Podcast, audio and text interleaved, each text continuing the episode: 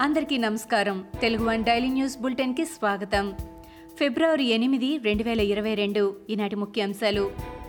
నెల్లూరు జిల్లా మహిళా పోలీసులకు యూనిఫామ్ కుట్టించడానికి పురుషుల చేత కొలతలు తీసుకుంటున్న వీడియో బయటపడటంతో తీవ్రమైన విమర్శలకు దారితీస్తోంది.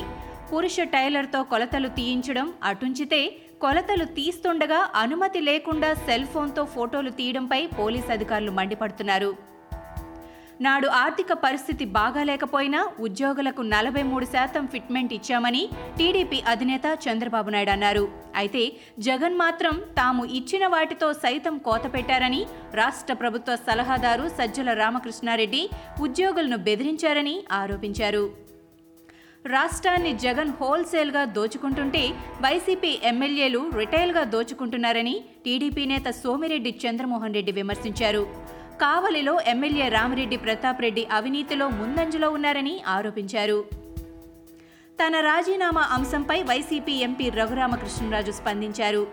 తనపై అనర్హత వేటుకు ఈ నెల పదకొండు వరకు సమయం ఇచ్చానని ఒకవేళ ఇక నా వల్ల కాదు నువ్వే రాజీనామా చేయి అని సీఎం జగన్ చెబితే అప్పుడు రాజీనామా చేస్తానని కవ్వించారు. రాజీనామా విషయంలో తాను క్లియర్గానే ఉన్నానని అన్నారు. కోడికత్తి గుచ్చుకొని ఒక వ్యక్తి చనిపోయిన ఘటన చిత్తూరు జిల్లా పెద్దమండ్యం మండలం నిప్పువనం గ్రామంలో జరిగింది. కలిచెర్ల పోలేరమ్మ గుడి సమీపంలో కోడి పందాలు జరుగుతుండగా ఈ ఘటన జరిగింది. ముచ్చింతల్లో ప్రధానితో వేదిక పంచుకునే కార్యక్రమానికి కేసీఆర్ డుమ్మా కొట్టడంపై వార్తలు విశ్లేషణలు షికార్లు చేస్తున్నాయి. కేసీఆర్ ఇప్పటికే పలు క్రిమినల్ కేసులు ఎదుర్కొంటున్నందువల్లే ఆయన రావద్దంటూ ఇంటెలిజెన్స్ ద్వారా సమాచారం అందజేసినట్లు తెలుస్తోంది. అందుకే వెళ్తానన్న కేసీఆర్ వెళ్ళకుండా జ్వరం పేరు చెప్పి లీకులిచ్చారని అంటున్నారు. మంత్రి కేటీఆర్ ప్రధాని మోడీ విగ్రహావిష్కరణపై చేసిన కామెంట్లపై కేంద్ర మంత్రి కిషన్ రెడ్డి కౌంటర్ ఇచ్చారు. పోలీసులు పదిహేను నిమిషాలు ఊరుకుంటే తడాకా చూపిస్తామన్న అక్బరుద్దీన్ ఎంఐఎం పార్టీతో టీఆర్ఎస్ నేతలు అంటకాగుతారంటూ ఇచ్చిన కౌంటర్పై టీఆర్ఎస్ సోషల్ మీడియా టీం విజృంభించి ట్రోల్ చేసింది. ఎమ్మెల్యే రోజా తమిళనాడు ముఖ్యమంత్రి ఎంకే స్టాలిన్ కలిశారు. భర్త ఆర్కే సెలవుమణితో కలిసి సీఎం కార్యాలయానికి వెళ్ళిన రోజా ఏపీలో నివసిస్తున్న తమిళుల సమస్యలను ఆయనకు వివరించారు. దీనికి సంబంధించి వినతి పత్రం కూడా అందించారు.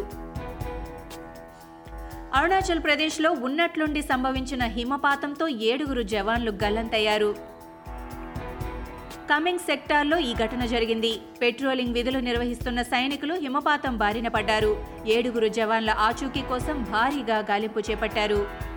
దేశీయ స్టాక్ మార్కెట్లు పతనమయ్యాయి. ఉదయం నెగిటివ్గా ప్రారంభమైన మార్కెట్లు చివరి వరకు అంతకంతకు నష్టపోతూనే వచ్చాయి. విదేశీ సంస్థాగత ఇన్వెస్టర్లు పెద్ద ఎత్తున అమ్మకాలకు పాల్పడుతూ ఉండటం క్రూడ్ ఆయిల్ ధరలు పెరుగుతూ ఉండటం అంతర్జాతీయంగా ప్రతికూలతలు మార్కెట్లపై తీవ్ర ప్రభావాన్ని చూపాయి. ఇవి ఈనాటి ముఖ్యాంశాలు.